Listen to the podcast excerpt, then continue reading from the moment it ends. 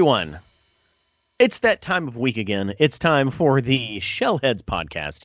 Um, my name is Sergio. Uh, I'm here with our co-host Jeff. How's it going, Jeff? It's going quite well, Sergio. Yes, it is. How about, how's it going for yourself? Uh, fantastic. Uh, it's it's been a weird couple days in American history, but it's going pretty good. Yeah. We're here, like always, to talk about the Teenage Mutant Ninja Turtles. Uh, if if this is your first episode, which every episode is someone's first episode, uh, welcome. We are glad you're here. The, the, we we typically have a main topic, which we'll get to in about 10, 15 minutes, give or take how long uh, this next segment's going to last. But uh, lately, we've been throwing it directly into Turtles news every week, and somehow every week we scrounge up at least a little bitty pieces here and there. Jeff, what are our news topics this week? First up for our news, uh, the TMNT Smite Battle Pass is now available uh, on yeah. all your formats that it's available on PlayStation 4, Xbox, probably PC as well. Mm-hmm. Um, that bundle will set you back uh, twenty four ninety nine yeah, we we we talked about this extensively uh, with R- Reality Breaches Reed Walker last week, and and he he really educated us on what exactly Smite is. So check that out. Yes, and we've got some uh, some figure news. The 1990s movie Splinter and a movie Shredder two pack should be in your local WalMarts right now. That's there's no way that's true. It's it, not gonna. It's, no, should be. I said should not. be. It's, it came uh, out on, they came out on 11-2. It's not. I promise you they're not there. Well, I'm just reporting what was relayed from Nick. so uh, don't shoot the messenger. L- l- last time I was in a Walmart and I was looking at their should be. That's why okay. I said hey, hey, we can only we can only take them for their word, which has been garbage so far. So who knows? uh, I, I have been in the last three times I've been in Walmart. There there were none of the two packs except for a whole bunch of foot soldiers. Well, yeah, you got to put your army together. Like a whole bunch. Like you you can stop by our local Walmart and buy eight foot soldiers right now, should you choose to do so. And you should. No, I don't know about all that. What else? What, what else do we have in news? Uh, well, of course the um the Tokka and Rahzar two pack will be coming sometime this month. Um, but That's that right, it'll be shipping. Shipping, yes, through the uh, the NECA uh, website. Yes, uh, that you cannot purchase. I don't believe. Nope. Uh, no, it's it's like the pre-order closed a while back. I got me a pair. Uh, we'll, we'll, see how they turn out. See how they arrive. Uh, I'm I'm kind of excited, despite not liking those characters. I'm excited to have the figures because I don't yeah. think I've ever owned a Tokka and Rahzar figure or Rahzar figure. Yeah. Yeah. Oh, and the uh, well, probably by the time our listeners hear this, the uh, Fathom Events has put the uh, original 1990s film back in theaters because you know what else are people going to watch right now? it's so odd because I don't think they had announced this Fathom event two weeks ago when we recorded. Yeah. Uh, so so they like announced it when we posted the episode, and I was like, oh, we can talk about this next time around. But by the time we record, which is today, the fourth, the Fathom event is tomorrow. Yeah. So I, I don't think anyone who hears this is going to be able to uh, to really take advantage of it. But unless you edit the crap out of the episode tonight. hey, hey, I'm probably not doing that. Yeah. Uh, but it's it's like it's really cool. Let me see if there are other, any other dates announced because okay, it's tomorrow, Friday, and Saturday. So if I get this up by Saturday, which I'm sure I will, you may want to check your your your times because you might be able to watch the 30th anniversary event of Teenage Mutant Ninja Turtles in theaters. I think in, for the first time in 30 years. Yeah. I'm I'm probably going to be taking my daughter. Yeah. So we'll see if she has any interest in watching it. She may just fall asleep next to me, but that's that'd be par for the course for your kids. Yeah, yeah, yeah. Like hope hopefully she's like, "Hey, are those real turtles?" And I'm like, "No, they're just dudes in suits." You know. But don't shatter that. Don't don't shatter. don't do that. Or, or she's going to see them and be like, "Oh, so this this is the movie that all those dumb figures are from, Dad." Like, yeah, that sounds yeah. like something your child would say. Yep, yep, yep. So, uh, hopefully, hopefully, I can get this up quick enough for for you to capitalize on that. But uh, other than that, uh, that should about do it for our news. One one little piece of not not turtles news, but just just turtles uh, stuff for me. So I, I don't know if you've seen the the the, the Funko what are they? The the Funko Funko soda soda soda can figures. I, I love those figures. Uh, they're adorable. I, I pre-ordered the, the the first one that was announced, which was was Leonardo. Hmm. And a few weeks back, I got it in the mail, and I don't know why my idiot self thought it actually came with soda. well, I mean, it does come in a freaking soda can. Like I thought it was like a can of soda that comes with a figure next to it. Like I, I thought it was one of those things like, oh, you, you you can drink this and it'll taste like I don't know garbage blueberry, but you wouldn't want to drink it because it's a collector's item, blah blah blah blah blah. But no, it's just a figure that is housed in a soda can. That's kind of funky. It's but real it is, dumb. It it's real it is, real dumb. Is Funko, so that's true. That's that's very true.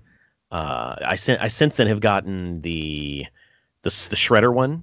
Yeah. Uh, I've, I've also pre-ordered, I believe, Donatello and Michelangelo. Uh, Ooh, they, they're, Mikey was up for pre-order now. I'll I'll get I, that. I, I think he is. Uh, it's they're they're really tri- trickling out the pre-orders on that stuff. Yeah, that's cool. Really hoping we get Krang android body figure. that's unlikely. I'm sure. I'm, I'm, sure we're gonna get. I don't know. I don't know. We'll we'll we'll get Raphael, which is not for pre-order yet. I'm sure we'll get Rocksteady. But beyond those six, we might be asking a bit much. Or no, be, we also have Shredder, so that's seven. Yeah. I mean, of course, he'll have to be bigger than the other figures a little bit, but. But then he won't fit in the soda can, Jeff. Let's make a bigger soda can. No, th- then then why are we even doing this? Okay, now if see, the soda can can be any size, why are we doing this? here's where your logic is flawed. They're making an an Aku one from Samurai Jack, and he's bigger than he's got the freaking horn thing sticking out. So that's got to be a bigger soda can. Like I hope it's not. It is. Has to be. it doesn't have to anything. It has to be bigger to fit his giant head up in there. No, no, that that that I'm looking at that figure. I'm sure that thing is the same size. Product size. It is four and a 4.25 inches. Michelangelo is going to be 4.25 inches. Wow. That's the same size, Jeff. What about the width? it doesn't matter. Come on, he's not a fat Aku. Oh, he's huge. No, no, no. They just scaled him down. He's gonna fit in. The, like the idea is for you to have like a nice sixer of these soda cans on your collectible shelf. Yeah. And all of them looking the same. Maybe maybe I'm crazy. Oh, now well, now that we're done with news, um, there something huge happened since the last time we talked. Uh, the, the Last Ronin came out, or at least book one of the Last Ronin came out. Indeed, it did.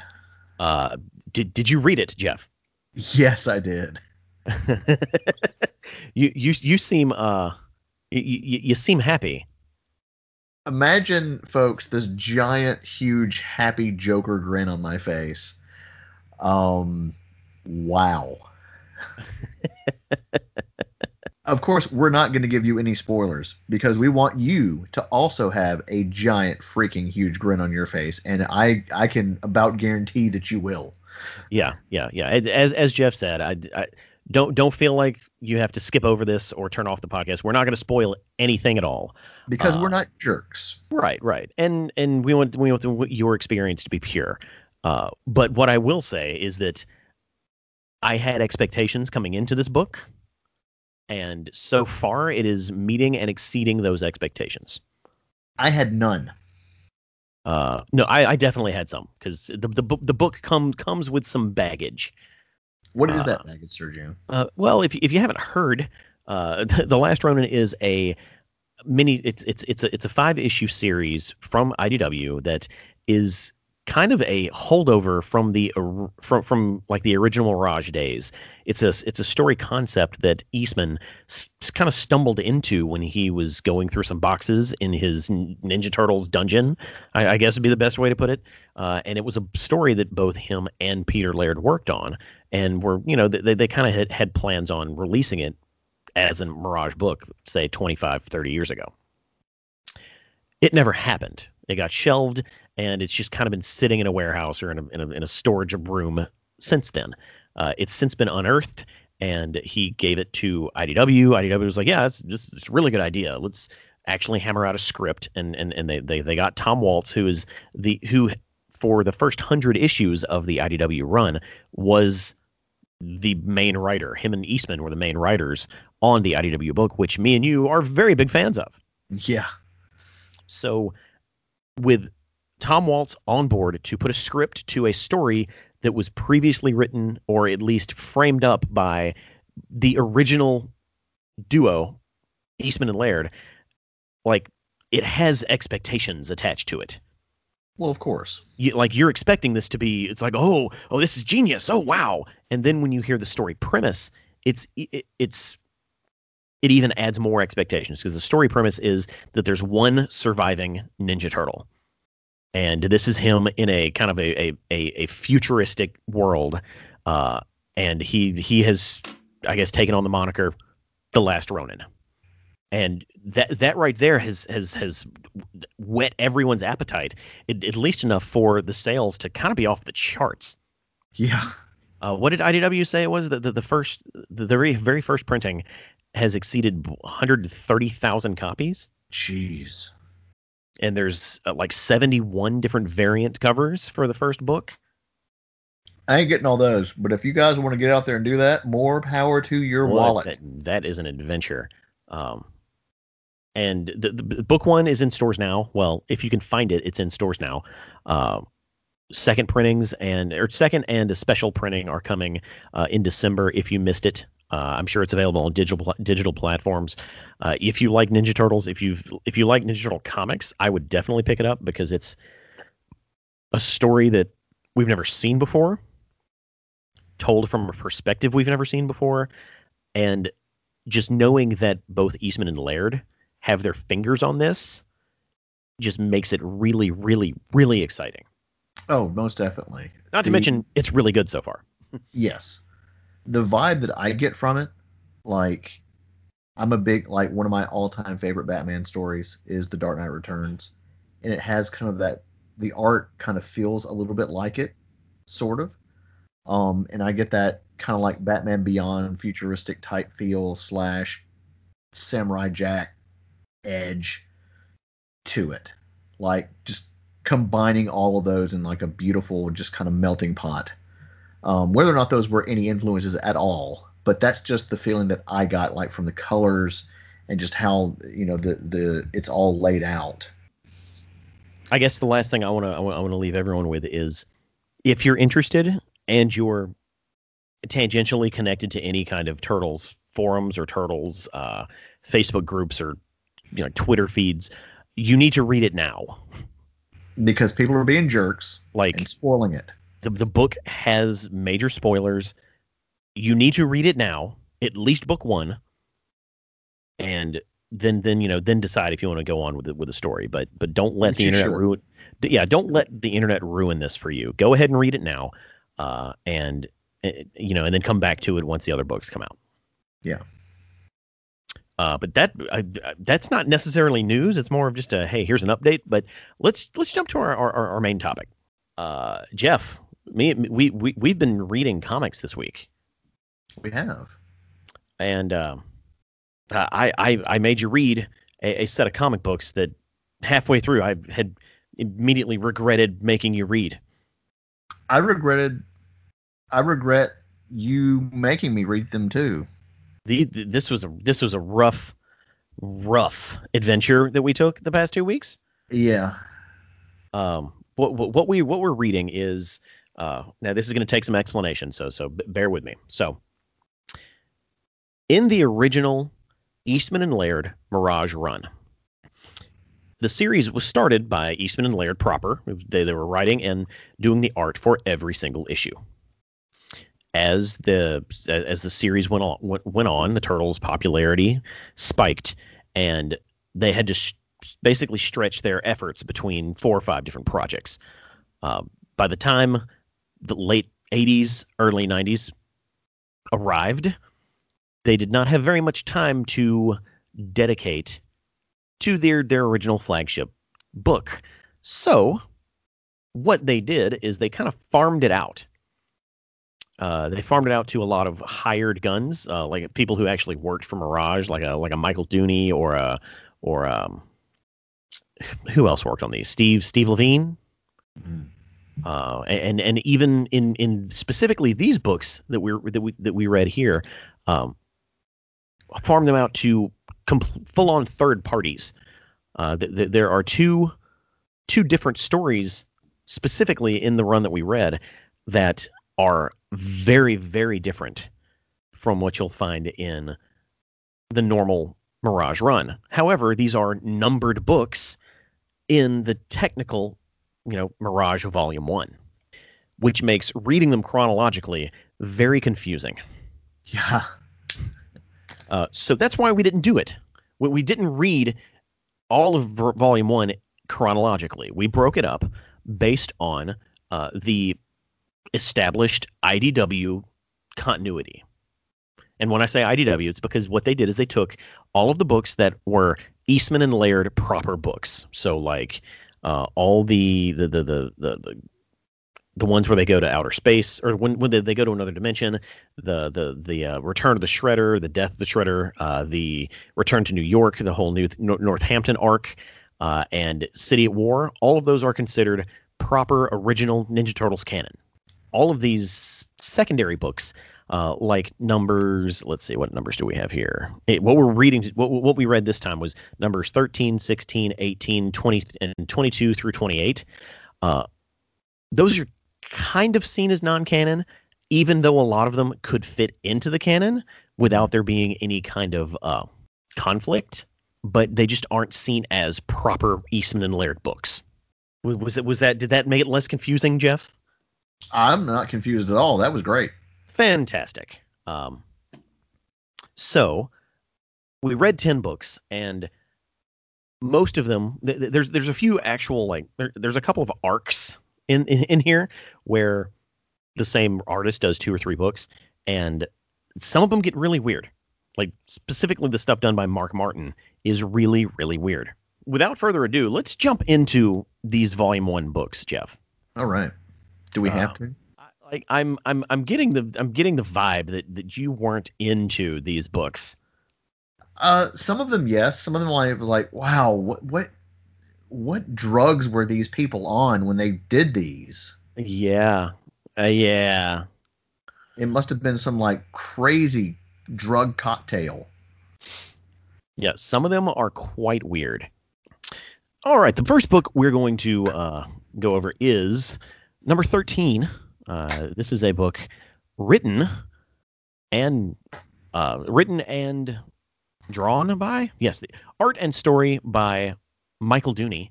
My um, favorite Turtles artist. Really? Yes. Oh, okay, okay. Uh, I do like I, I, do like some Dooney work. Like he he does really good work.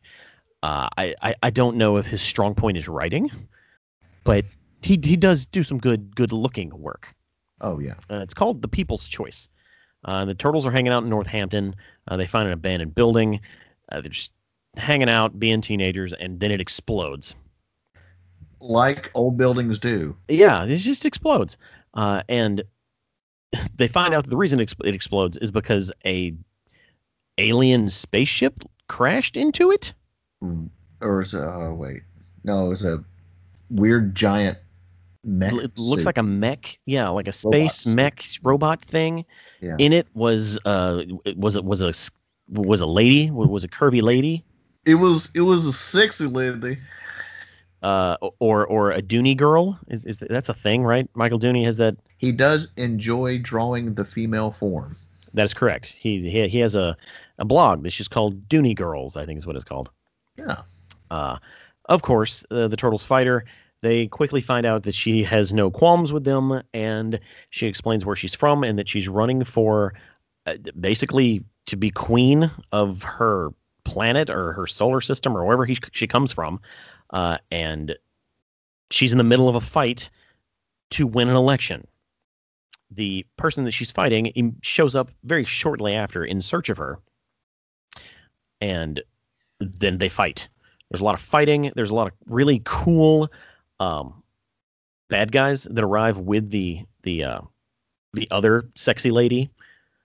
Uh, let's see, what are, what are the names of these? Johanna is the name of the uh, the first one to arrive. The quote unquote evil one. Uh, her name was I think Moira. Is it Moira? M O R I A H. Is that Moira? That sounds about right. But uh, she brings some some larger than life big like monsters with her. One of them is like this eel looking thing, and one of them is like a cinder block looking thing. Um, one of them is looks like looks kind of like what's his name from Ah Real Monsters. Oh, oh man, you're killing me. It's been almost since I watched that show. Yeah, um, not not Ickis, not Oblina. The Krumm. one with the eyeball. Oh, the one, yeah, the one where he has the eyeballs in his hands. Yeah, except he doesn't have his eyeballs in his hands. He just kind of looks like Krumm. Yeah. Um. Or a giant killer tomato. That too. Yeah, yeah. So the the fight happens. The turtles take care of the uh, they, they kind of take care of the the monsters that she brings through, leaving the fight between the two ladies between the two ladies, uh, even to the point to where uh, Johanna does not allow them to interfere once it's one on one. And speaking of one on one, and and this this may get a little PG thirteen, and I apologize, but page twenty five, specifically page twenty five, the very first panel is a very provocative pose.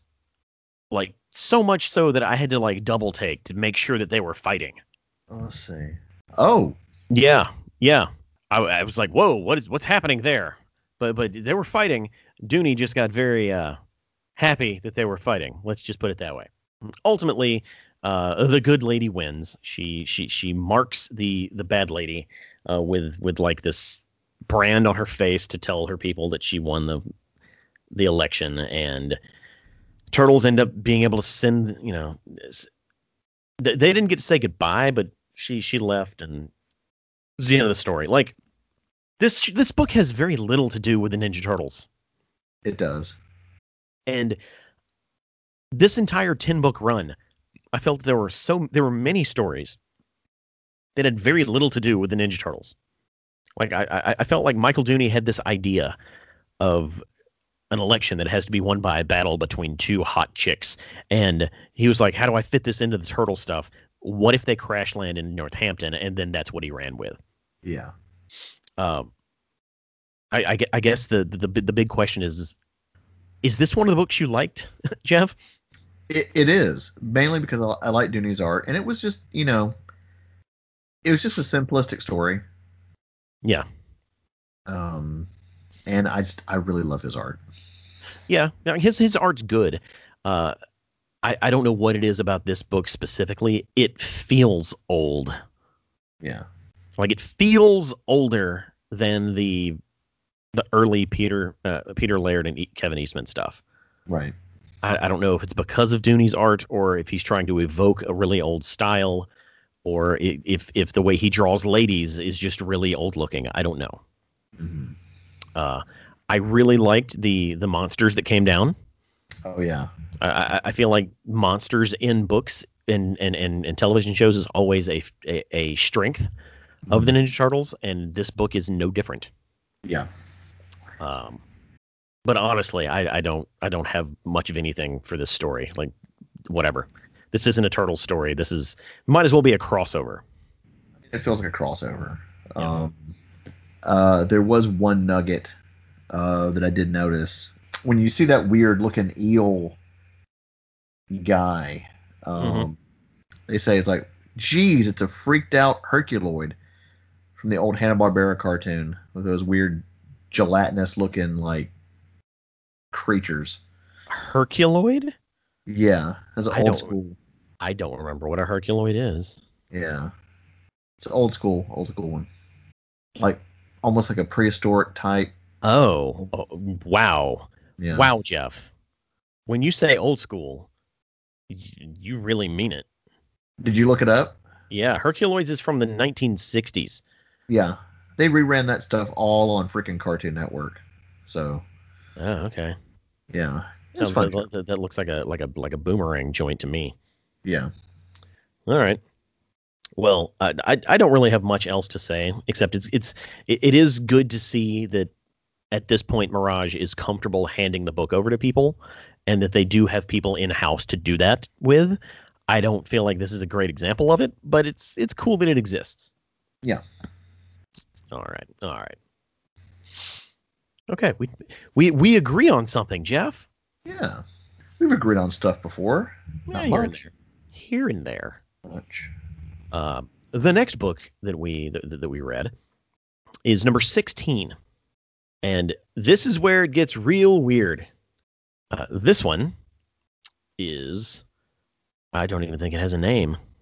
This one is uh, simply called a Teenage Mutant Ninja Turtles story by Mark Martin. And I'm not familiar with Mark Martin's other work. I, I don't know where they, they got him from, uh, but I do understand that he is he was an indie artist in the late 80s and early 90s. He he might even still work. I don't know. Um, but his style and his writing his, his writing style and his artistic style is very different from every anything we've seen in the Mirage book to date. Mm-hmm. Would would you say that is true? Yes, 100%. This story starts with a little girl saying, "Let me tell you a story," which is funny that like that's how tales of the Teenage Mutant Ninja Turtles start. Let me tell you a story. And this little girl basically time travels to where the Ninja Turtles are. The turtles are uh, getting back a someone someone's purse that was stolen, even though that's not what turtles do. Yeah. Don't get me started on that. Um, that's what when cartoon turtles do. That, but it's still not. They're not. They're not heroes. They're, they're well. They're not superheroes, Jeff. They don't go on patrol. I know. But in the '80s cartoon, they were. Not. No. Not. No. Kind of. Uh, they probably more so, but no. Yeah. Uh, and at, right after they do that, this little girl shows up in this giant white cube, and and, and basically shows up to tell them thank you for something they haven't done. She gives them big hugs, names them all, uh, keeps calling Leonardo Leon, uh, and then realizes that she showed up too too early, but thanks them anyway, and gets back in her giant white cube and disappears.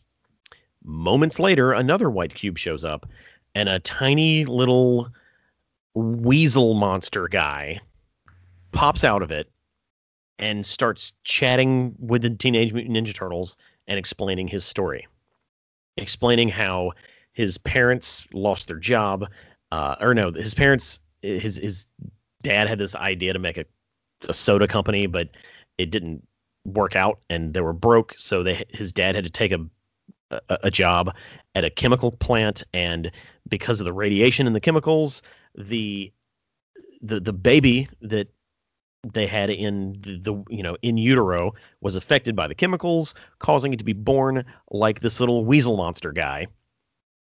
Uh, and the little weasel, weasel monster ran away. He ran away, and his parents were shocked that he was born that way, but didn't really go after him because he's a little weasel monster, and who wants a little weasel monster? I think that's that's what happened, right? Basically, yeah. Yeah. Okay. Okay. Uh, turns out the little weasel monster is pretty smart, and he immediately went uh, in. He created this time machine that is the giant white cube, with the plan that he would use the time machine to go back in time and stop his father from taking the job that had the chemicals. Therefore, he would he or she, I guess it's actually a she, uh, she would be born normal, which is where his this this little weasel monster's uh, adventure with the turtles happens. The turtles re- kind of just walk him to his parents' house, and that's it. that's it. The turtles walk him to his parents' house, her to her parents' house, and they explain to the parents not to take that job. By the end of the story, we actually see the character transforming into a little girl, the same little girl from the beginning of the book. And the book closes with the little girl saying, "Let me tell you a story," like it loops back around. Yeah. Like standalone, that's a pretty neat story. Yeah. Like I remember really enjoying this the first time I read it. But just like the last book we read, this has very little to do with the Ninja Turtles. Yet again. Almost nothing to do with the Ninja Turtles. They could lift out of this and the story would be no different. Yeah. What what, what are what are your thoughts on this thing? What this this weird thing? I'm speechless. Like this was probably one of the most bizarre freaking things I've ever read. Like it seems like when I was trying to like go and find back issues of Turtles and it might have been something I picked up and looked through and I'm like, "Whoa, this is not Ninja Turtle." what is this? And so I didn't end up picking it up. Um, and that could be said for like a lot of the other stuff that was just kind of strange and oddball. Um, because I got into comic, you know, collecting, you know, super late, and it wasn't really, you know, my big thing. Of course, I would pick one up here and there just to, you know, enjoy, um, you know, whenever. But and since then, you know, started getting the books and stuff. But yeah, this was just really freaking weird. Um, a lot of like mock product placement. Um, yeah. I did like at some point how it was mentioned I was like, oh hey, she mentions she mentions a Turtles comic book. And they're like, what? It's like you're the Ninja Turtles. It's like you know who we are. Amazing. I was like, I've I've I've seen some of your comic books. Uh, He's like, what? What comic? Like what comic books? like what are you talking about? That's say that's funny. my favorite part. I do actually rather enjoy the art in this. I do kind of like how the turtles look. Um, especially when the the cube lands, uh, the second cube lands, and you see the weasel monster, and like their their reaction is just just yeah, and it's just it's it's a nice little panel. Um, that is a really cool panel. Yeah, yeah, yeah, yeah. I, like I don't hate the art. Yeah. Um, I I feel like the story that Mark Martin is telling here is way longer than a what a 48 page book or 32 page book or however long this thing is. He packed so many words into this book. This book t- took forever to read. Yeah, it really did. And very little happens. It's it's it's such a weird thing. And this book right here is the first of a lot of really really weird books. We don't even get into the weirdest ones on this podcast. I, I, I feel like, and this this may just be conjecture for me, but I, I feel like like in the late 80s and early early 90s, this was like at the peak of of artists and creatives trying to own their own uh, properties. You know, yeah. it's it's it's them trying to take the power back, artist rights and whatnot.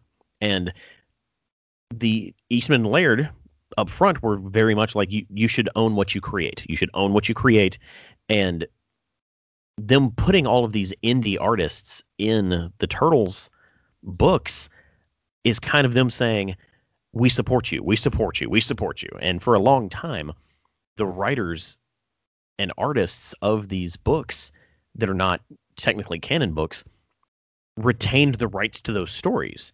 Like Mark, Mark, Mark Martin, when he originally did this story, I think he retained the story rights to it. Hmm which is bizarre in the comic book world. That is bizarre.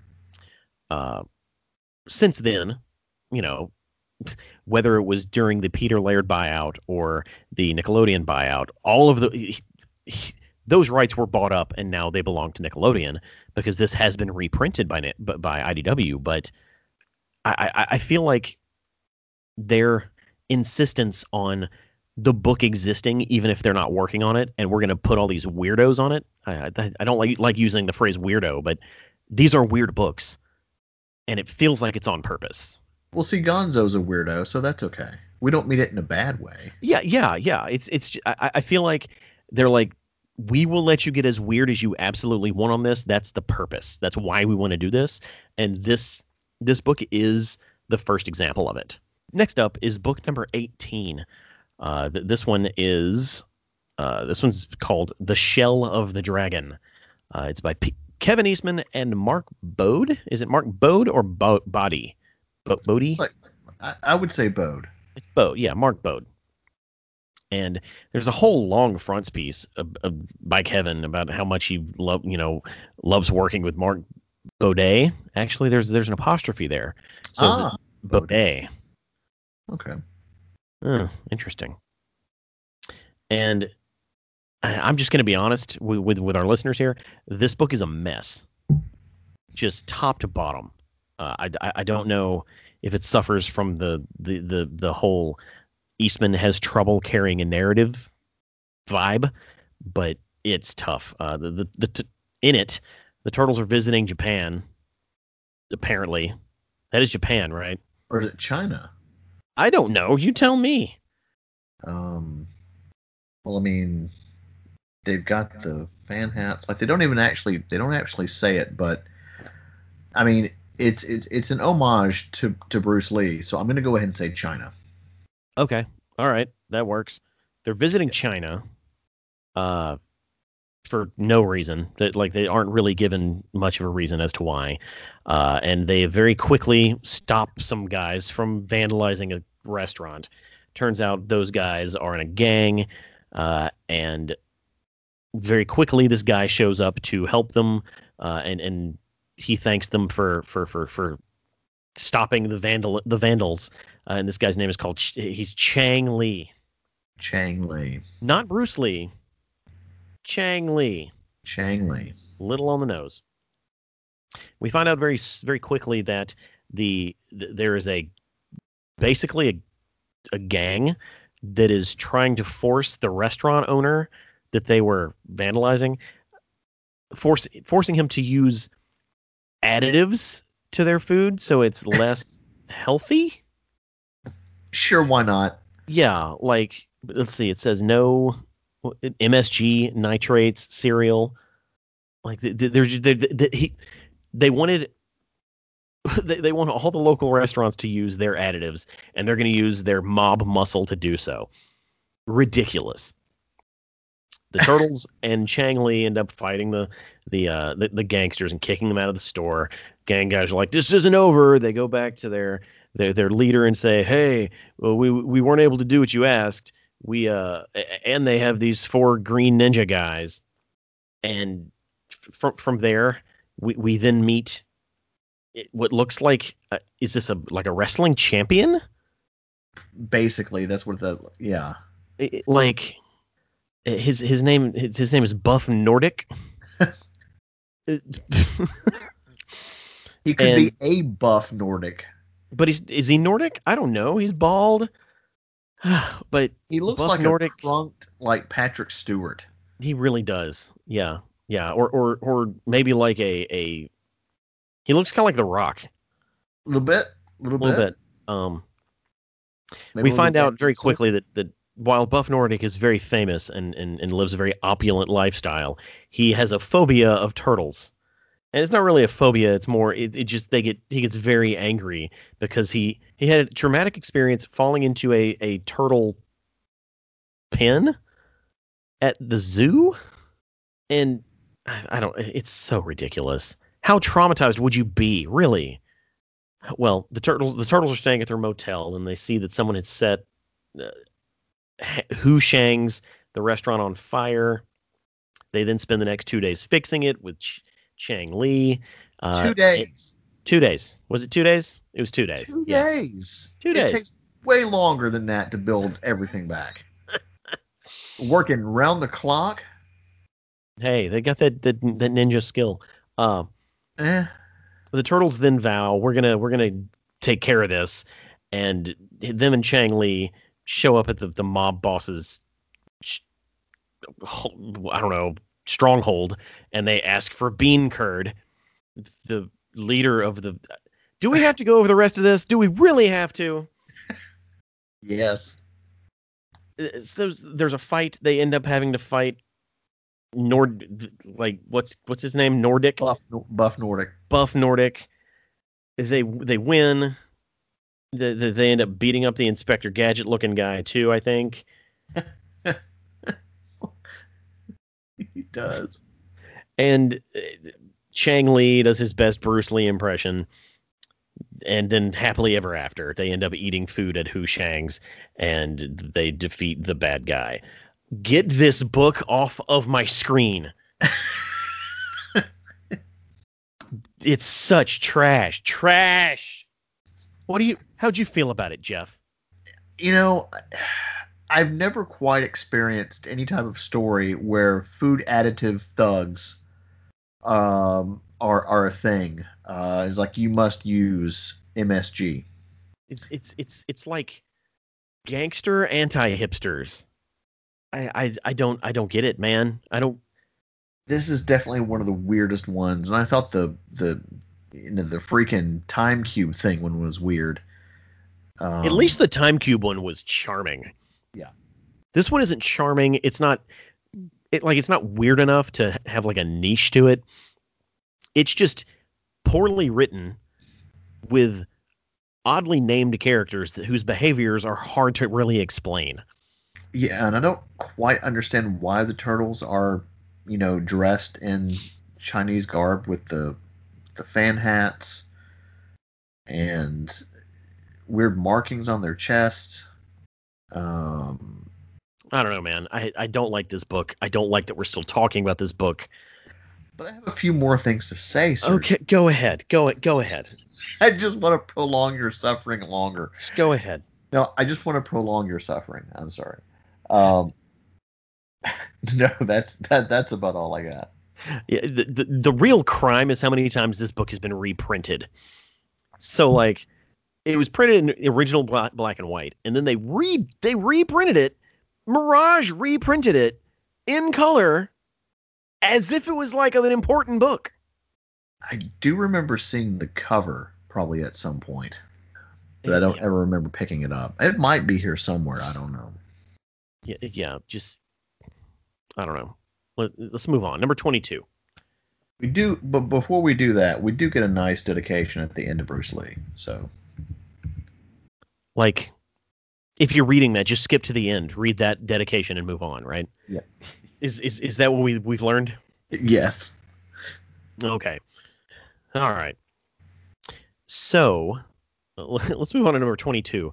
This one is yet another story by Mark Martin, and it's a direct sequel to the the previous Time Cube story. So this book, I I think it should be noted that the, the book number number 22 is the first time that the turtles have the wrong color masks, or at least one of them does. In black and white. Mm, well, it it will in Mirage.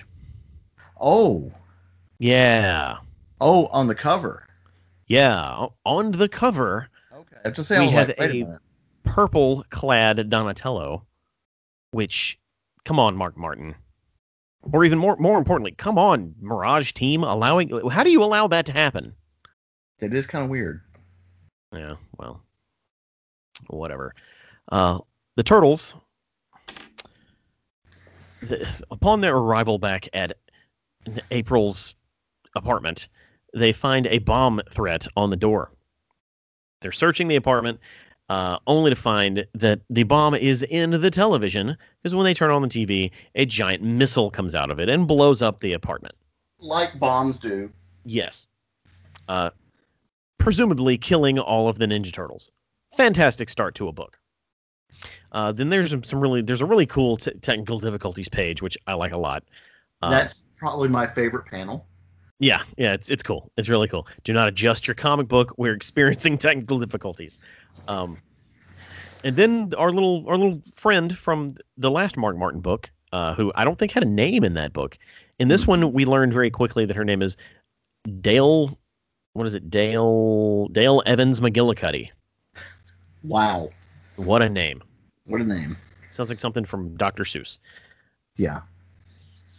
Dale Evans McGillicuddy, she, you know, returns to her time and just kind of assumes, hey, everything's going to be normal now, which means that this time machine has to disappear because in the time stream, I never invented it because I destroyed that version of me. Uh, also, I fixed the past, you know, whatever. Well, she comes back only to find this onion monster guy uh, eating cookies, uh, and, and he's there from another dimension, or he claims he's there from another dimension, uh, to save Earth from itself. He talks Dale Evans into going back in time to save the Earth because humanity has lived such a, a, a harsh and tragic ex- existence over the past millennia or or no millions and millions of years that ultimately they bring upon their own downfall through the violence in the culture. It's an interesting, fantastic way to, you know, convince someone of an argument, right? Yeah. So so Dale Evans McGillicuddy jumps into her time machine and goes back millions of years ago to give Homo habilis a easier existence. Now, she's having her own little adventure in her timeline. The turtles, who have been destroyed by a rocket, wake up with their brains in appliances. Why not? Why not? The appliances are now sentient and are talking to Splinter, who is not weirded out because he's the one who put them there. Apparently, Splinter has the ability to not only heal dead turtle bodies in he doesn't give any any it, like he doesn't show his process at all as to what he's doing there. He also has the ability to transfer their consciousness and brain and thoughts into inanimate objects. Uh, Why not? Sure. Sure. They then go on a quick, like four page adventure, four or five page adventure, as appliances, where they go out in public to track down the guy who they believe put the bomb in April's apartment. They find him. He's Bill, the TV repairman. And Who looks they like find, Beavis. He does look like Beavis. Uh, they find out that he kind of has a crush on April, and the reason he planted a bomb in her TV is because she wouldn't go out with him. That sounds about par for the course. Yeah, yeah. Um, so the turtles attack him as appliances. He then mobilizes his his giant TV that has arms and legs to fight the turtle appliances. Uh, it's it's it's so weird. Okay, th- let's cut back to McGillicuddy she is helping Homo, Homo habilis. She like live a more comfortable life. She brought back a recliner and a mask to scare away predators and are, are those cats? He brought brought him cats. Uh, no, or, I'm sorry, uh, pu- no puppies. I'm sorry. Puppies, puppies. Yeah, brought him puppies, so he he's happier. Basically, just giving him modern comforts in the uh, in in prehistoric times. He McGillicuddy then comes back to the future to find out that she was tricked by the Onion Monster. The, the, the Onion Monster's purpose was to soften up the human race so they would be easier to take over. And by sending McGillicuddy back in time to appease this one Homo habilis uh, caveman who was having a bad day, made future humans weaklings. Yeah. The turtles are now magically turtles again. They don't really explain how it happened, except that it was Splinter, and he was like, "Here you go, your bodies are back. Congratulations." A- April was watching. April was watching Pee Wee Herman, uh, Pee Wee's Playhouse, and the secret word of the day was turtle. Ah. yeah, and that's it. Oh, oh no, that's not it. The very end of the book, the turtles just magically turn back into baby turtles. Why not? And that's where they leave us eh, with a stay tuned. Like this is there's going to be a third act to this nonsense. So, I what'd you think of this? All the drugs. All the drugs, man. One giant cocktail. This this whole thing is a fever dream, dude. Oh man where do you come up with a weird flippin' story like this? Like, just maybe all the alcohol too, in addition to the drugs. I don't. I don't know. I don't know. But but again, the turtles part of the story, you could lift it out. Yeah. with zero consequence to the rest of the story. Like clearly the McGillicuddy storyline is the A plot here. Yeah. And while I'm digging the McGillicuddy stuff, like it's it's odd and it's quirky, and it, clearly Mark Martin has a style that he's leaning into, and I respect that and I like it. The Turtles part of this is just a little too off the wall for me to get behind. Yeah. Especially when you're just giving Splinter like powers that he's never had before. That's very odd. Yeah.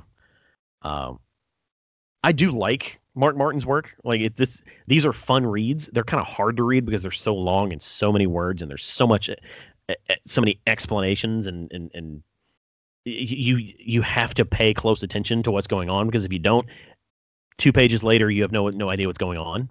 Mm. But at least they're fun. Yes, I, I I will agree with that. Yeah. Um, what nuggets did you find? Probably one of the weirdest panels is is when um like McGillicuddy and the monster are looking out the window and you see into this alley. It says Cooter Products Company. I'm like, what? Produce.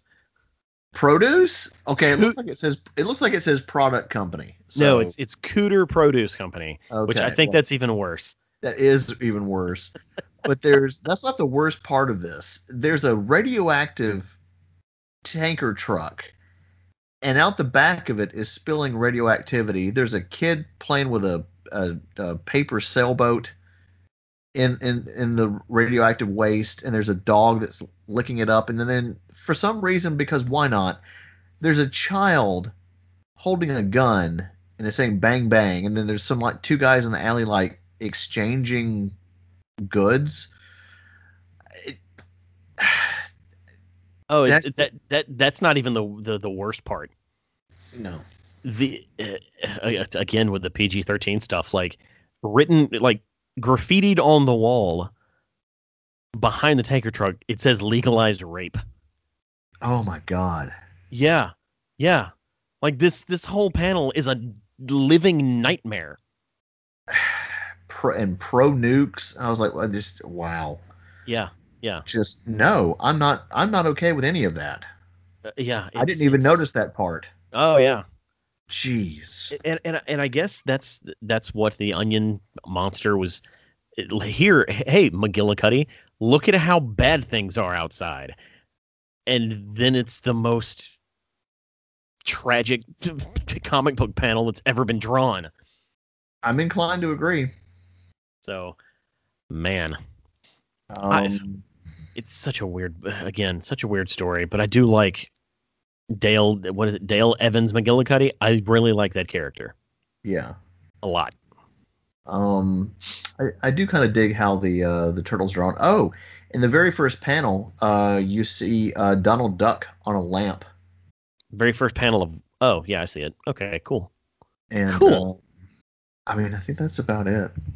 Like, I just I kind of dig how the turtles are drawn.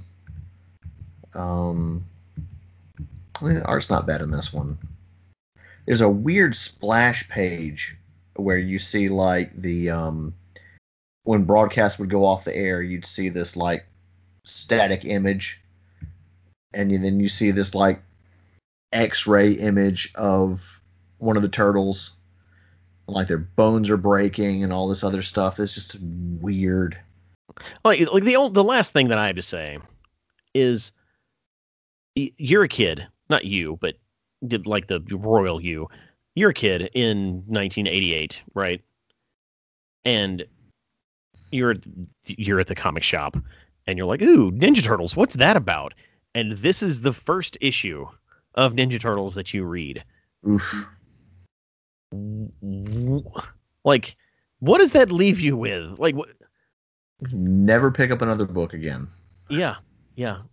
It's it's such a to like for this to be the flab the the flab the the the flagship Ninja Turtles comic book. This is it's so bizarre that this even exists especially in as the flagship book. I guess with that said, let's go ahead and jump to 23, unless you have anything else. No, that's that'll do it. Okay. 23. Uh, this is the the end of the Mark Martin trilogy. Uh, this is the, the third book uh, that Mark Martin did in the the volume one run, and it starts off with a three page rundown of everything that's happened so far. Everything from the story about McGillicuddy's parents to the trip to the prehistoric Homo habilis times, all the way down to the turtles being mutated back to ba- uh, baby turtles at the end of the last book. So after the long expl- explanation as to what's happening, uh, we we pick up the McGillicuddy story. Uh, she's approached by what we're what looks like it's called like a character who looks like they're named the Fanny Whacker, Oof. which is clearly a Punisher reference. Yeah. Um, but the the the insignia on his chest, I just noticed this. yeah. Big butt bent yeah, over. being it's a it's a big fanny being whacked. Oh God. Yeah, yeah, it's real, real dumb. uh, it, so it, McGillicuddy and the Fanny Whacker devise this plan to go back in time. But when we learn that the Fanny Whacker is depressed because he feels like he's a person out, like a like a character out of time, like he longs for the version of Earth where things are bad, so he can fight crime and be a be a be a, like a really mean Punisher like superhero. And ever since McGillicuddy went back in time and made humans uh, weaklings, he doesn't have anything to do. Yeah. So their plan is to both of them go back in time with the very rapidly deteriorating time machine and re traumatize the Homo habilis that was untraumatized in the last book. Yeah.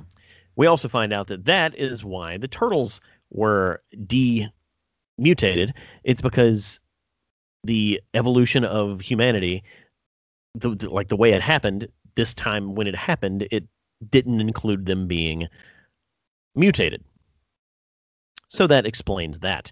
Uh, once they go back in time and bother the the Homo habilis again, which when he po- when when the fanny whacker sticks his head out of the the the time machine and just yells, "Why aren't you in school?" I laughed out loud because that's exactly what he asked uh, McGillicuddy at the beginning of the book, and that that's just kind of his mo. It's so funny. Yeah. He wrecks all the the, the pleasantries and leaves them leaves the Homo habilis uh, in fear. They both go back to the future and find that all of their their their work was successful. We also find out that the Fanny Whacker is the Gnatrat, which sure, apparent, yeah, which is apparently a uh, like that's a that's a Mark Martin character. Like that's that's who he's famous for is the Gnatrat. Mm. Yeah. Uh, the turtles grow again. The, the the Gnatrat for some reason approaches Splinter at their house, and the the Gnatrat needs to be five years in the future. I honestly can't even remember why he needs to be five years in the future. Do you remember? No. Seven this, years. This, Seven uh, years. I'm sorry. Yeah. Uh, this this book was just so hard to follow. It's yeah, it's real hard to follow.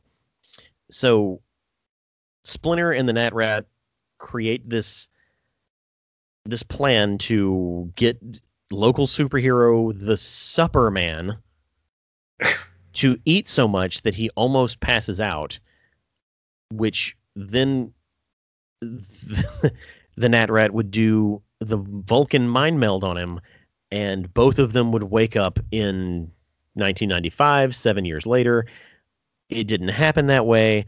Instead, Superman burped so loud after eating so much pizza that he knocked the Gnatrat around the world like so many times that he time traveled to the year 1995.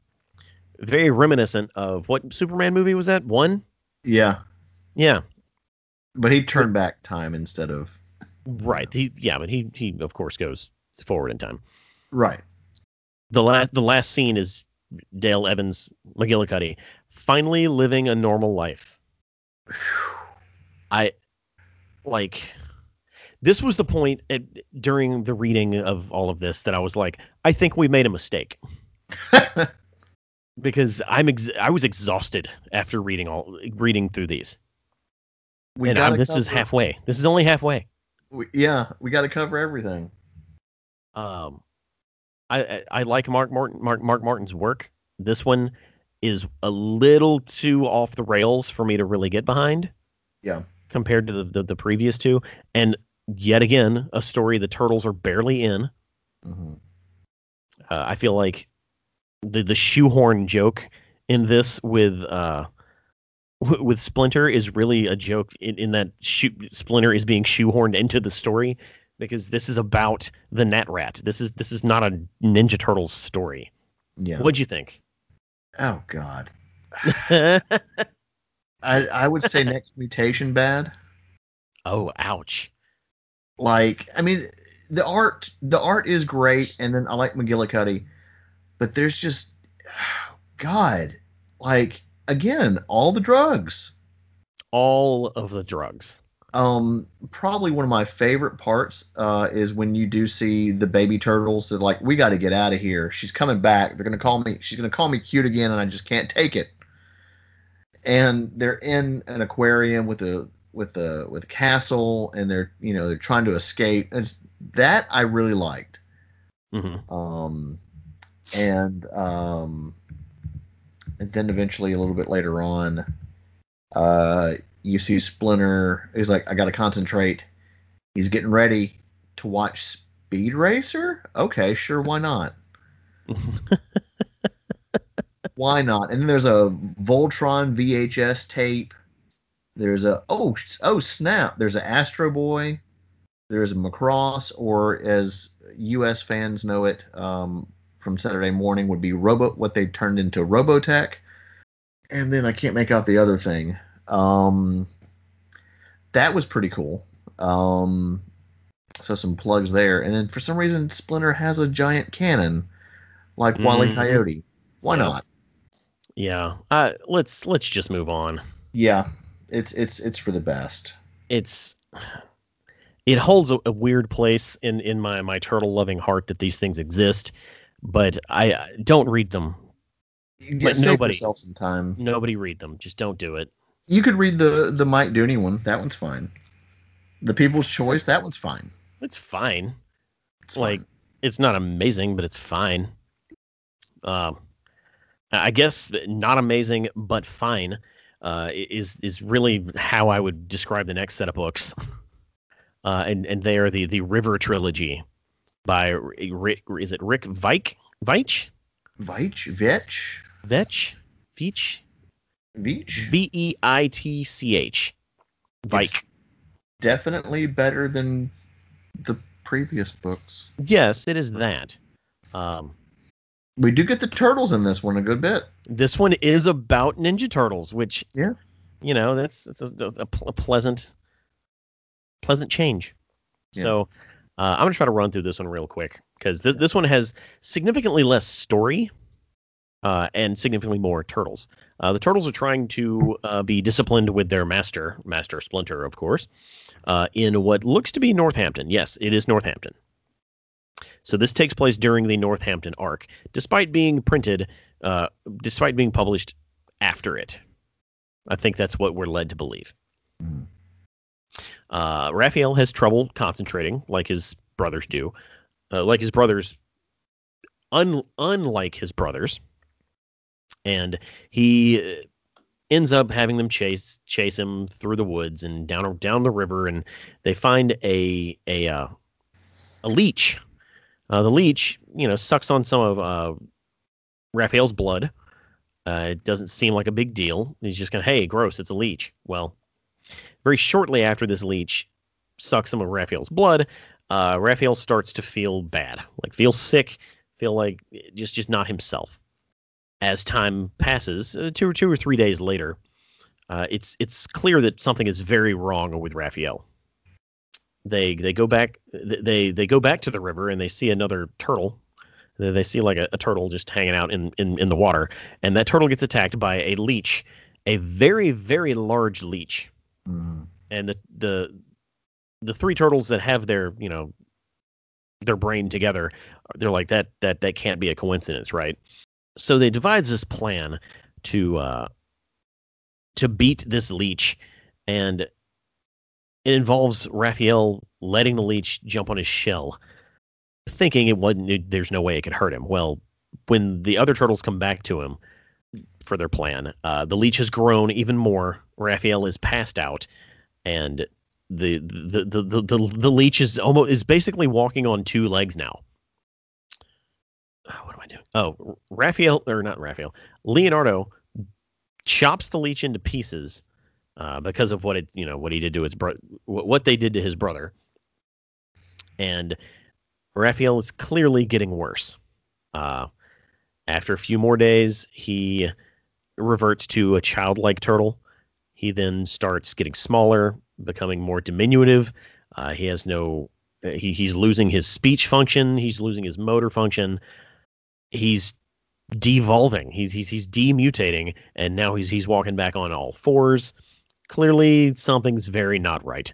Uh, Splinter, April, Casey, and the three turtles return to the spot where Leonardo chopped up the leech to see if they can learn anything, because it's it, it's clear the leech is w- the reason this happened, and they find that the leech is now sentient and walking around as a what are they called a, a game warden Yeah.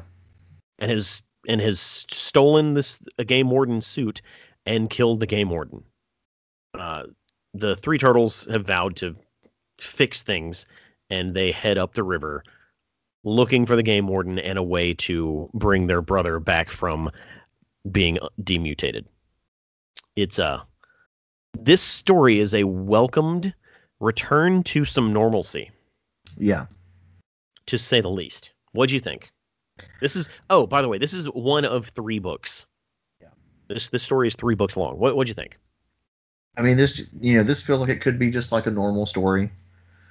Um, and it, we get a weird freaking like you know mutant monster, which is you know it's always nice to see you know monsters in turtle stories.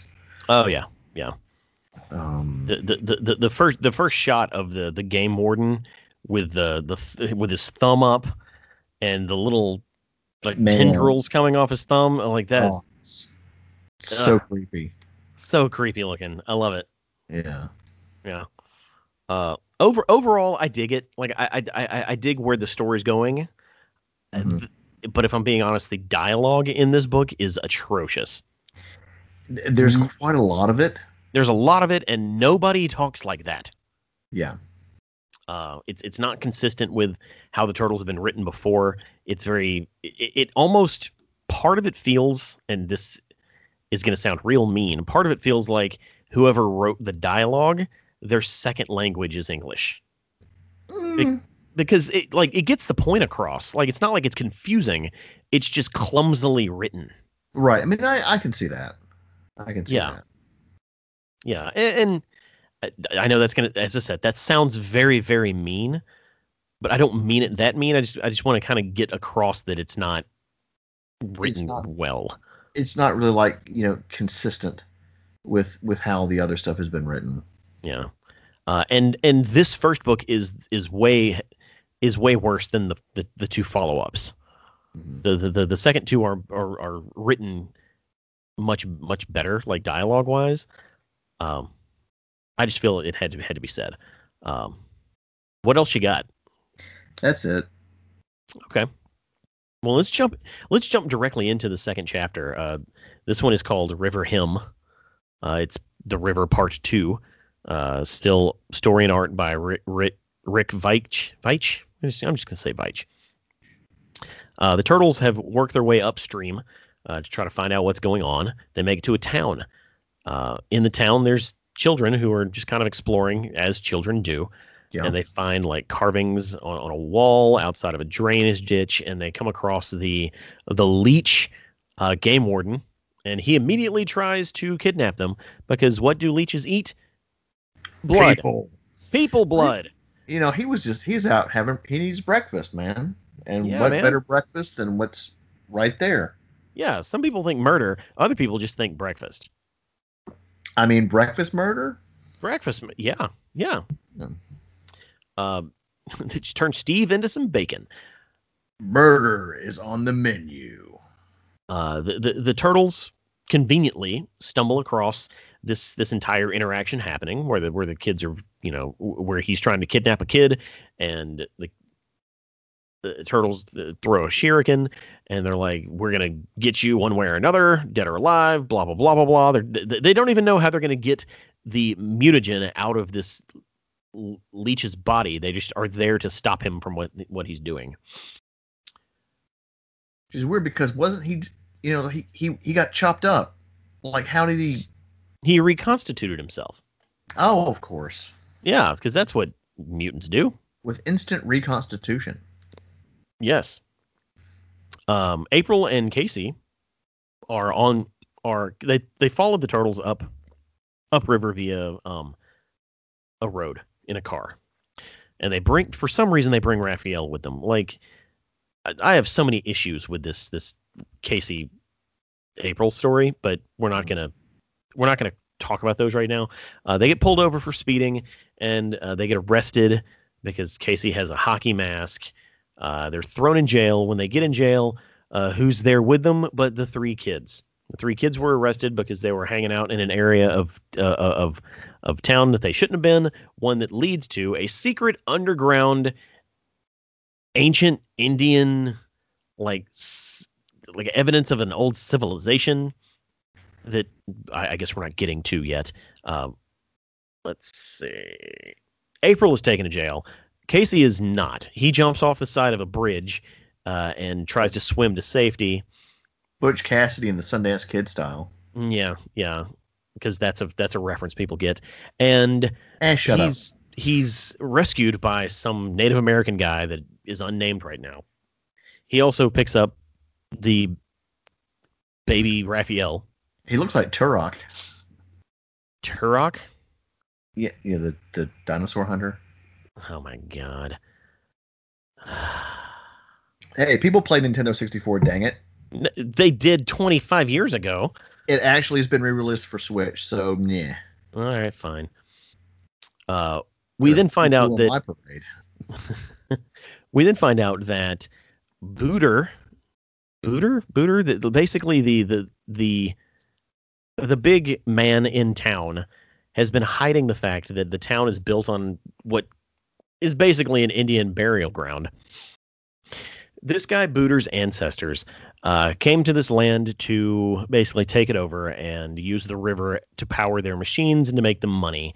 And it, that family has been doing it ever since they've settled the area and basically stole the land from the natives.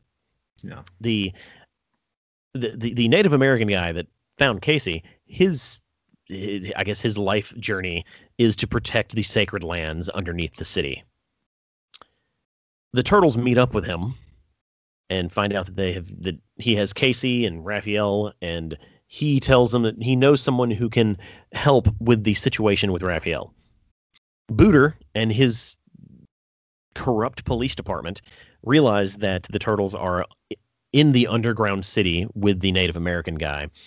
And for some reason, they show up with rock salt guns to shoot at them.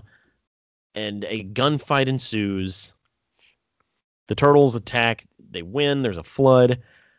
Oh, this is it's, it, get, it gets real messy around here. It- It's Yeah. real messy. Toxic waste flood. Yeah, there's the toxic waste flood uh, from under the city, which is where Booter's company had been dumping all of their stuff after the regulations came in. The the the, kids get out of jail. Th- this book ends with Booter and his men uh, outed as the the bad guys in town, and the turtles and the leech both heading to the ancient spirit of the river uh, for the climactic finale of the trilogy. If I'm being honest, there's like six pages in this book that actually matter. Mm-hmm. All of the Booter stuff is complete trash and doesn't need to be there at all. It's really wordy. Like there's a lot. Yeah, yeah. He packs so much story into this book, and it's so unnecessary. Like it's so unnecessary. You know, I I I, I don't like to critique stories that, or I, I don't like to cr- critique stories for what they're not. Like I don't want to say, well, he should have done it this way, or he should have done it this way, or he really would have been better had he done this. Like that's not what I want to do. I want to critique a story based on what it is and what it is is wordy with a lot of uh, just unnecessary aspects that have nothing to do with the Ninja Turtles. Yeah.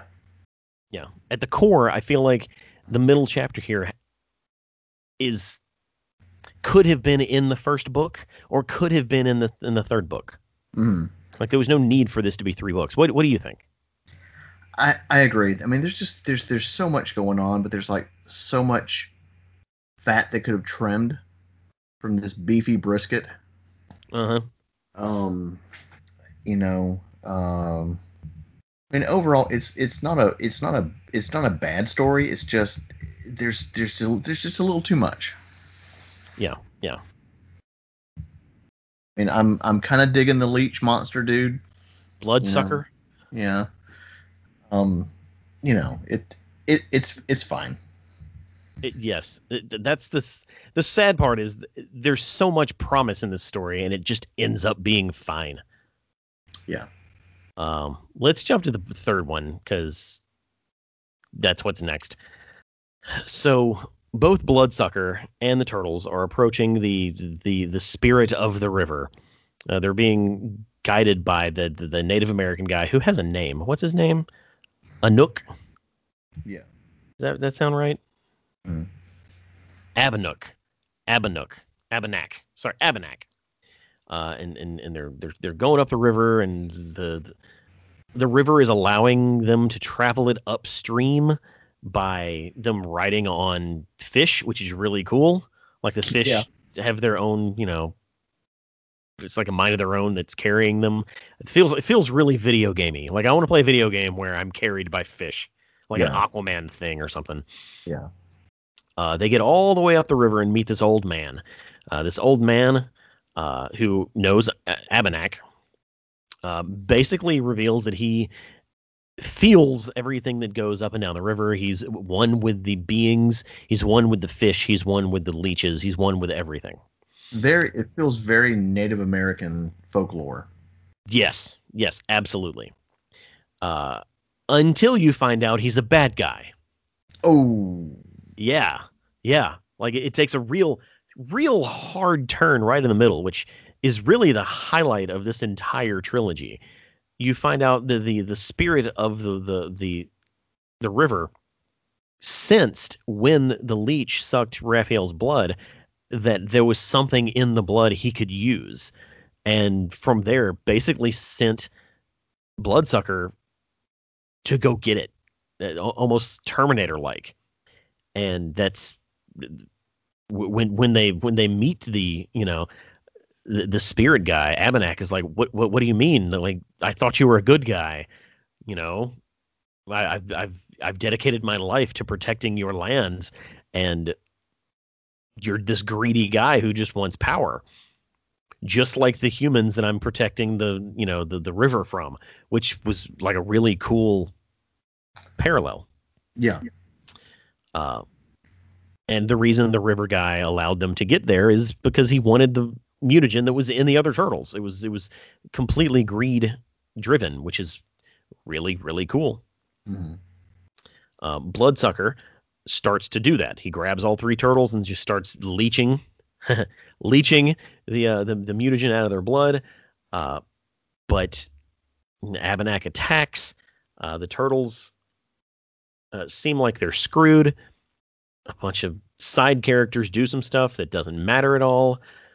ultimately, Ra- Raphael bites the leech and sucks his blood back, and then emerges from a waterfall as Raphael again.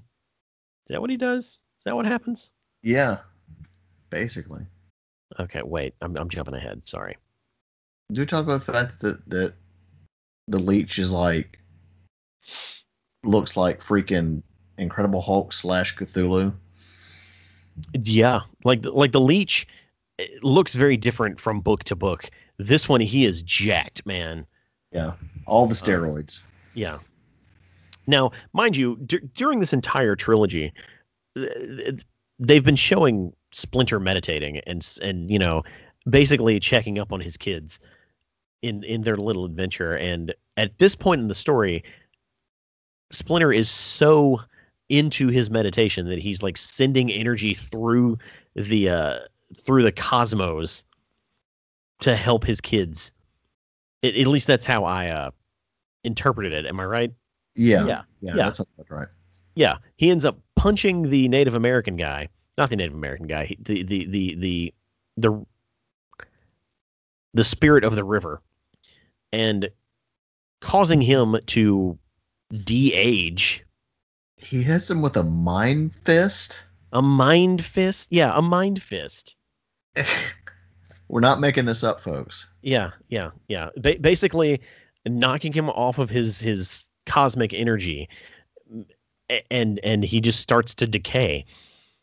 Uh, Well, no, he he de-ages. well, yeah, yeah, yeah, yeah. Sorry, he he he turns back into a baby, into a baby. He a baby now, Uh, the the, the turtles which is very fitting considering what happened to Raphael. right. Yeah, yeah. Uh, the turtles fight Bloodsucker uh, in a really, really well drawn waterfall scene. Yeah. Just stunning p- panels there. Um, you see that that Bloodsucker gets bitten by a baby turtle. Of course, it's Raphael. Uh, when we believe the turtles are, are, are might lose, and you know they- they're they're on on their their last leg, uh, there's about to be a giant fight between the three remaining turtles and Bloodsucker. But Raphael jumps out of the water and bites Bloodsucker's neck, and just starts sucking his blood back. Vampire style. It's vampire style. They both fall into the water, and Raphael emerges, remutated at full strength, because that makes sense. Yeah. And he throws the leech, the leech, which is a baby now, like a regular sized leech, into the water, basically saying it's not his fault. He was being driven by the the the, the, the spirit of the river. And that's pretty much the outcome. Yeah, and Like- now what is it? Anuk. An an an an, an, an, an anabic, an anabic, He is now. anabac, anabac. Yeah, he is now Abac. The head river dude. Yes, he, he has inherited the the rivers the riverman's powers, so he's able to to make the turtles ride fish back downstream, and then the leech eats the embryo of the previous riverman hmm because he's de-aged to the point that he is an embryo. Yeah. It's okay. All right. All right. All right. So so let's digest all three of these books at once. I really really like the overarching story that this dude is telling. Agreed. Like a lot. A whole bunch. The execution is so sloppy and Mhm. so long-winded that it's an exhausting read hmm that I, I I think could be rewritten or adapted in a way that it could be really exciting. I mean, this could have been a great like 2K3 like three parter if Two- executed correctly. Two-parter. Two-parter. Let's do a two parter. Yeah, two parter. Because it's already a three-parter and it's too long. yeah, yeah. I mean, that's a plausible story. Of course, you couldn't have you couldn't see you know Raphael you know biting him and blood coming out, but yeah, yeah. you know, well, you could if it was green, maybe. Maybe if he was only sucking the uh, mutagen out. Mm-hmm.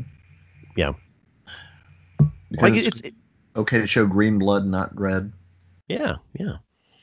Like it's it's it's it's weird, but it's not like off the rails weird, and it feels like something that could fit in the continuity of the Mirage universe.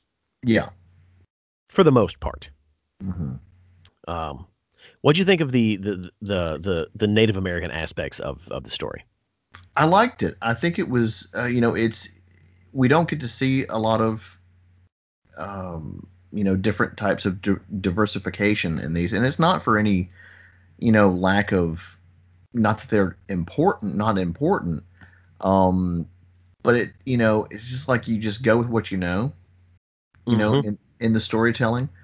Um, but I uh, I wasn't expecting this, and I was like, so I was uh, I was pleasantly surprised with it. So I I, I kind of dug it, and the you know when the guy meets when he meets the turtles, it's like, oh hey, it's turtle people. sure, why not? Let's just go with it. You know. Um, you know, and there's some more conservation stuff going on, you know, in this. Yeah. Yeah. Um, but no, I liked it. I I would like to see more of this character. Um, oh, Jeff, you're oh. leaning you're leaning right into my uh my transition. Congratulations. Ooh. Oh, thank you. Uh, you're not getting any of that. Oh, okay. Well, there, do you know why? he die? Oh wait. No. Because none of this is canon. Well, yeah, right. It's, it's it's not canon, but that's not why. Okay this this story, like as I said earlier in the cast, early on in the Mirage run, the Peter and P- P- P- Peter and Kevin were very into creators' rights, and they allowed the, their the third party creators to remain to retain the rights of the stories they wrote in Volume One. Rick Rick Veitch was is really into creators' rights and never signed his rights over to anyone. Ooh. Peter never got these rights from him. Mirage never got it. And consequently, Nickelodeon doesn't own this story. Oh, wow. Yeah. So it's never been printed other than the original printings. And there are no signs of that changing. Well, until the inevitable. No, it's, it's what, what, when he dies? Yeah. Maybe, maybe, maybe, but like the the Kevin and Peter were seen as as you know pillars of that movement until they weren't. Right. When they started buying up all of the stories that they had allowed to be printed without them take you know without them retaining the rights, they were immediately seen as they were blacklisted from that community. It's like, oh hey, we thought you guys were cool, but no, now you're just trying to buy up all this stuff that belongs to us. Yeah. And Rick Veitch was like, nah, brah. Uh, you're not going to buy this story from me. And he's maintained that ex- that exact mindset ever since. Wow. So Bloodsucker can't be used in anything else. Well, that makes total sense. Abanac or whatever his name is can't be used yeah. in anything else. Uh, this story can't be used. This is that's why it wasn't adapted for 2K3. Like th- this story is is unique in that it exists on it on its own, and there's no path to it being reprinted anywhere else. Well, or again, adapted anywhere else. Makes total sense. Yeah, because not only not only can Nickelodeon not do anything with it, but neither can Rich Rick Veitch, because to do so he would have to ask for Nickelodeon's permission to use the turtles again. Hmm. So it's just kind of gone. Like it's it's you either own these or you don't. Yeah. Yeah. It's it's such a weird weird tale of late 80s indie comics. Uh we're on the home stretch, Jeff. All right. Home stretch. And the next book that we have, assuming you're ready to jump to the next book. I'm ready. The next book we have is book number 27. Uh, this one is called Dreams of Stone, uh, another book by Michael Dooney. I'm happy. And, yes, yes, and you can tell it's Michael Dooney by the cover because it, it is Michael Dooney looking. Oh man, I, um, I love it. What's What's really odd is is the, the frontispiece here is written by Michael Dooney, and it explains that th- this story had been in in development for quite a while, prior to its being printing or being printed, and it just happened to be printed after the River trilogy, hmm. which was about Native Americans' uh, attachment to the land. Mm-hmm. And then this one is also kind of about Native American attachments to land. Yeah. So it, he was like, "Hey, I know that it's weird that this is back to back. It's not on purpose. Just take it for what it is." It, it, it was a really good explanation. It wasn't necessary, but it's cool to know that they weren't that they weren't oblivious to it. Right. Uh, this is another tale of complete carnage and radical. Now, correct me if I'm wrong, but you're was... wrong, Jeff. Oh, shut up. I'm kidding. Wasn't this in an episode of 2K3? We've met Complete Carnage before and Radical before, uh, and in short, they're they're basically just two entities that are like their sole purpose in in their existence is to com- combat each other, and that's pretty much carried into this story. Uh, there, there's not much story here. There's a lot of background story. We, we they explain uh, who Radical is. You know, she's the she's the granddaughter of a uh, of a of a, of a, uh, a Native American chief that you know is is one with the land, and Complete Carnage is a ch- is is a person from Radical's past who was pestering a, a, a like an animal and Radical stopped him and she just knows that that's Carnage now. Like we we don't really get much more of an explanation than that. Mm-hmm. Uh, but we basically learned that Radical gets her powers from nature, and Complete Carnage gets his powers from man-made objects. So when they're fighting in, say, downtown, Carnage has pl- plenty of stuff to pull from, gain power from, and attack with. When he's out in nature, he's weakened, and vice versa. It's it's it's very much a yin, a yin and yang situation. Yeah. And just like every comic book, a fight breaks out between the two, and Carnage is trying, complete Carnage is trying to find man-made objects to, uh, to, to, to, to, you know, source his power from. He's just beating the crap out of the turtles there for a while. Uh, Radical steps in, they're fighting, ultimately, Complete Carnage picks up Radical they and finds a, a road and dives into the concrete, like into it, literally. Uh, uh what what's that X Men that is able to phase through stuff? Uh, Kitty Pryde. Yeah, yeah, just just falls into the, the road like Kitty Pryde. He is not radical. Ends up turning the road into water, and the road disappears, and so does Complete Carnage. Yeah. Because he has no he has no source of power. Now that doesn't mean he's defeated. Defeated. It's just it just means that this battle is over. Because they they symbolize the eternal fight between you know man and nature. Yeah. So I, I, the the idea is this battle will this battle will continue until the end of humanity mm-hmm. and beyond. Um, it's it's it's it's a real high concept concept, I guess would be the way to put it. Mm-hmm. I really like Complete Carnage and Radical as characters. I don't think we've gotten a story good enough to justify it though. Mm-hmm. Like this one's not bad. I just don't know what they're trying to do with it. There's a lot going on. Yeah, yeah. Get, get, break it down for me, Jeff. Like, give me your thoughts. Well, um, oh man, I mean, they, they tried to to just really pack in a lot of story in this. What? How many pages? Forty three pages. Thirty five ish. Thirty six if you're just going by the story pages. Yeah. I mean, I always like the concept of seeing other other heroes, other superheroes, other villains in the Turtles universe. You know, I like to see that you know that those characters exist you know, just to know that they're not, you know, the only characters in that universe. You know, besides oh, just fighting ninjas all the time. Again, I just I I love Dooney's art through this. Like we get some, you know, he likes he likes the ladies and he he likes drawing the ladies, yeah.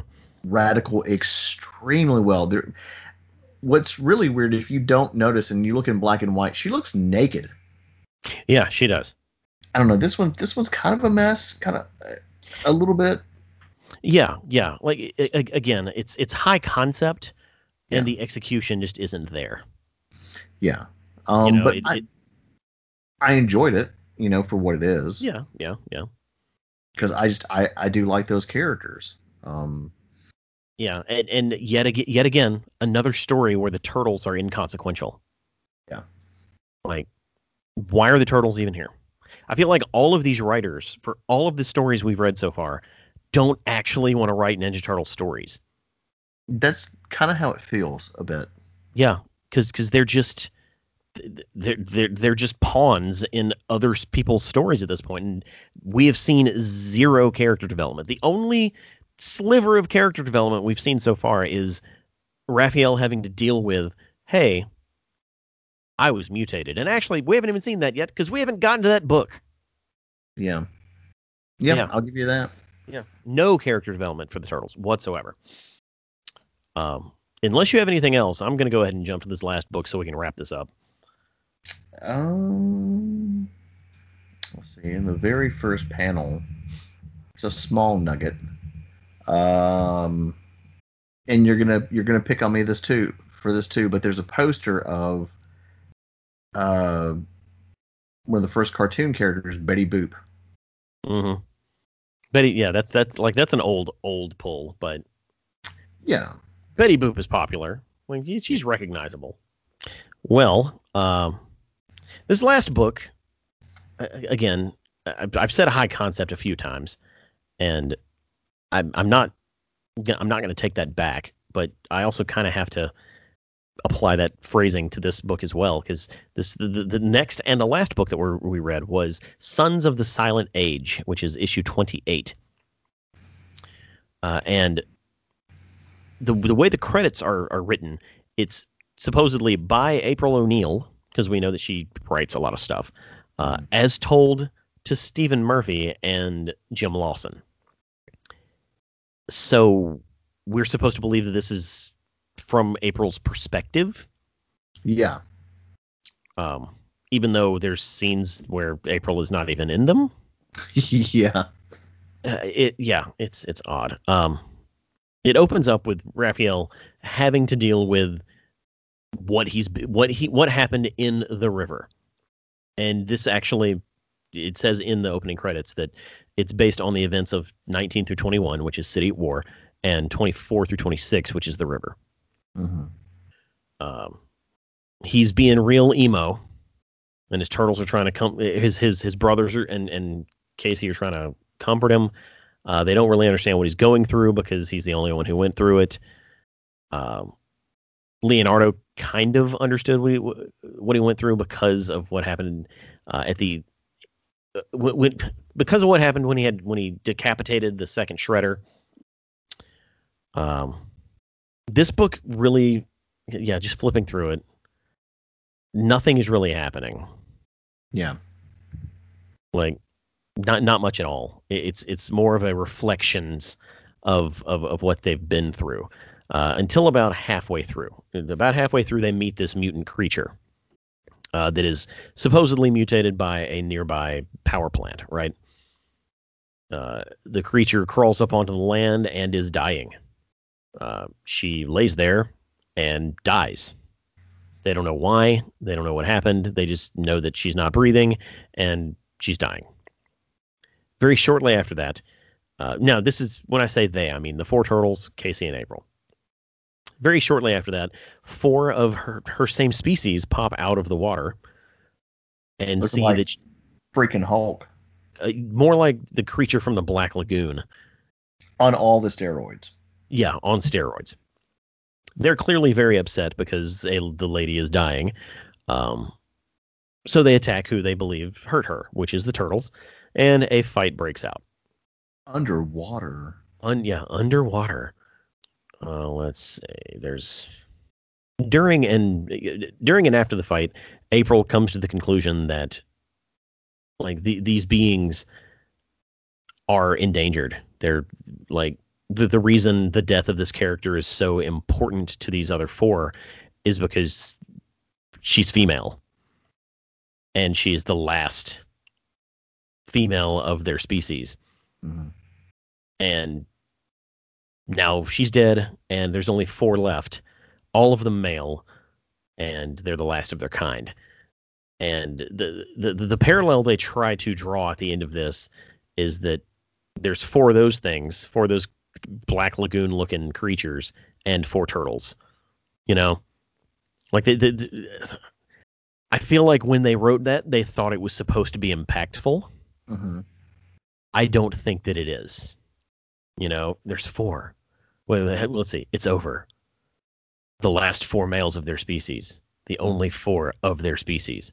Just like, and then there's you know the four turtles, and I'm just like, this is apples and oranges, man. Yeah. You know, the, I, I don't know. I don't know. I don't know. There's a there's a moment of sadness. Then there's some birds. Then there's a th- th- th- then there's a there's an advertisement for endangered turtles. Now, Stephen Murphy, he is actually Dean Clarrain, who wrote the Archie series. Oh snap. Yeah. So the conservation aspect of this issue and the majority of the Archie run is understandable. Like it there's there's a reason these have the same vibe.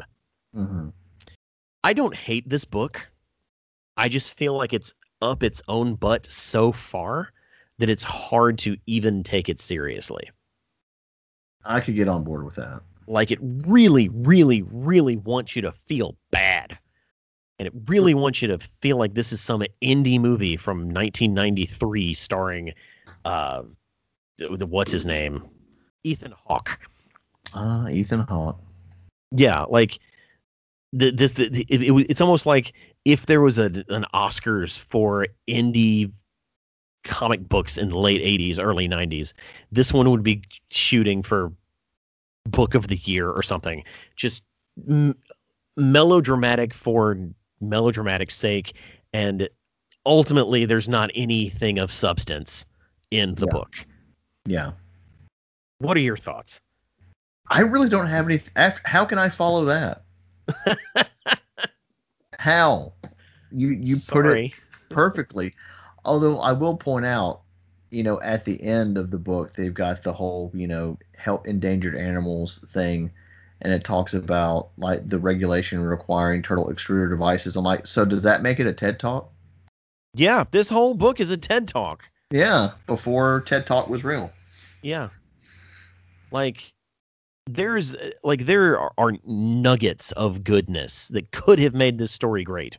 Yeah. Like there was something that could have been done with this other species. There's something that could have been done for us to actually care. But they dedicated less than half the book to that story, to that aspect of the story. So I, I got nothing for this book. So, and the odd thing is, is this book was adapted for 2K3 yeah. and I and I don't remember the episode very well. I, I want to say that they did a better adaptation of the of the story than the original book was of itself, hmm but I'll have to watch the episode to know. It seemed very familiar. Again, it's probably like a season four thing. It is. It is. Yeah. I I- I just I have whatever. It's fine. Whatever. Good try. Like C plus for effort. sure which is all of these books are c plus for effort like none of them are amazing and none of them are well a couple of them are just hot garbage but none of them are memorable enough for us to have spent this much time talking about them I, if I had to pick, I would pick the two Mike Dooney ones. if i had to pick i would pick the mark martin ones because at least those are weird Yeah.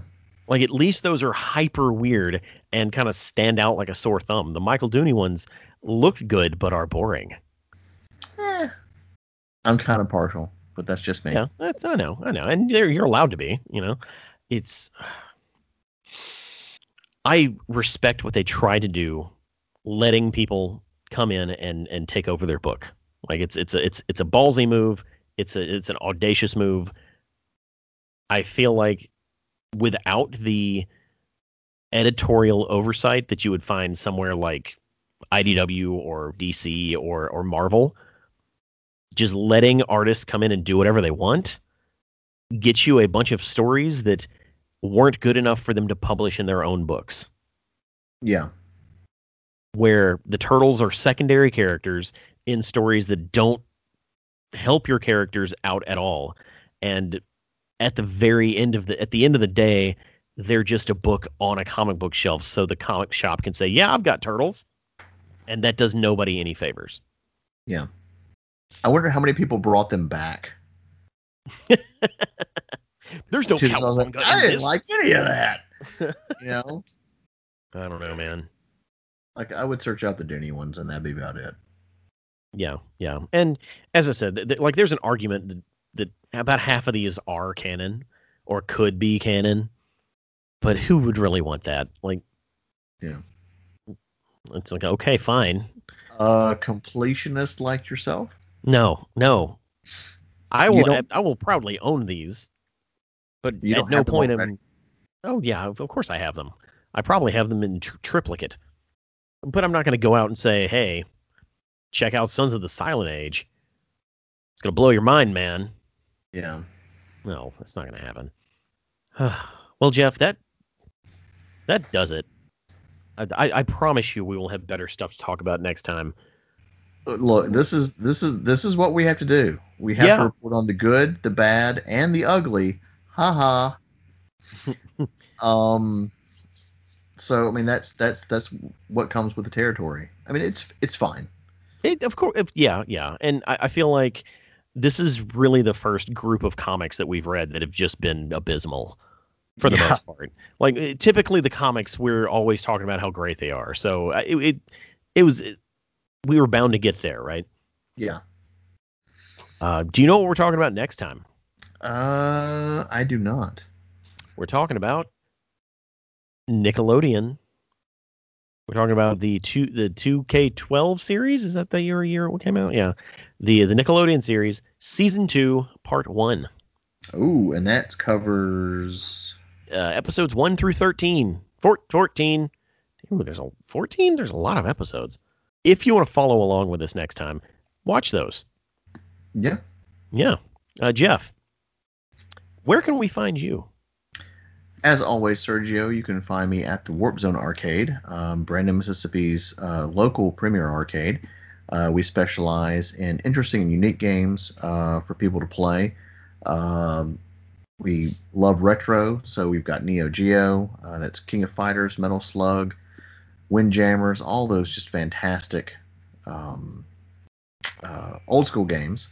Uh, we also have a smattering of you know uh, newer stuff uh, to em- enjoy. We do tournaments, birthday parties, um, and and so on and so forth. So um, you know, uh, please check us out on Facebook. Um, we post stuff from here, you know, here and there. And uh, once all this uh, nonsense just kind of blows over, we'd love to uh, have you come out and join us. Fantastic. Where can we find you, Sergio? Uh, you can find me on the Shellheads podcast. No, no, no. You can find me on realitybreach.com. Well, uh, we, we've been lied to this whole time. Yeah, yeah. Uh, realitybreach.com or on uh, any of the socials as- associated with Shellheads. Uh, be sure to follow Shellheads on Facebook and Instagram. I have been posting stuff to Instagram. I don't know if you've noticed that, Jeff. Yeah. Been a little more active, eh? No, but you can follow us on Facebook. You can follow us on Instagram. For Reality Breach, you can follow us on Facebook and Twitter. Yeah, the handle there is at Reality Breached on both of those. Uh, the Shellheads on uh, Instagram is Shellheads Podcast because I think Shellheads was taken already. Bummer. Yeah. Um, otherwise, tune in to my new favorite thing to do on Reality Breached, and that is Debriefing and Cocktails, which is a 007 podcast that I do with Reed Walker.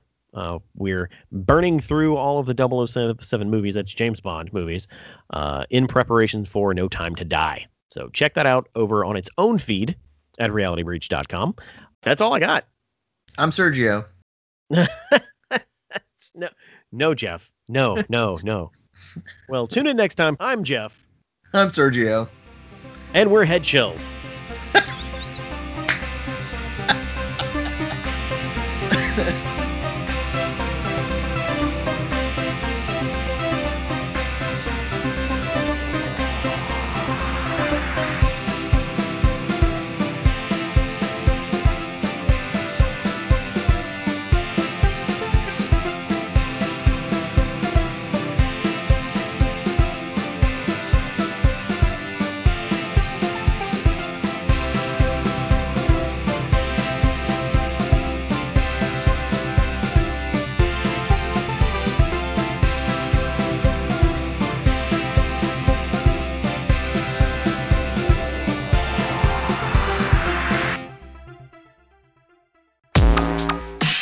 Don't miss an episode of the Shellheads podcast. Visit realitybreach.com or subscribe on Apple Podcasts, Stitcher, or anywhere you get your podcasts.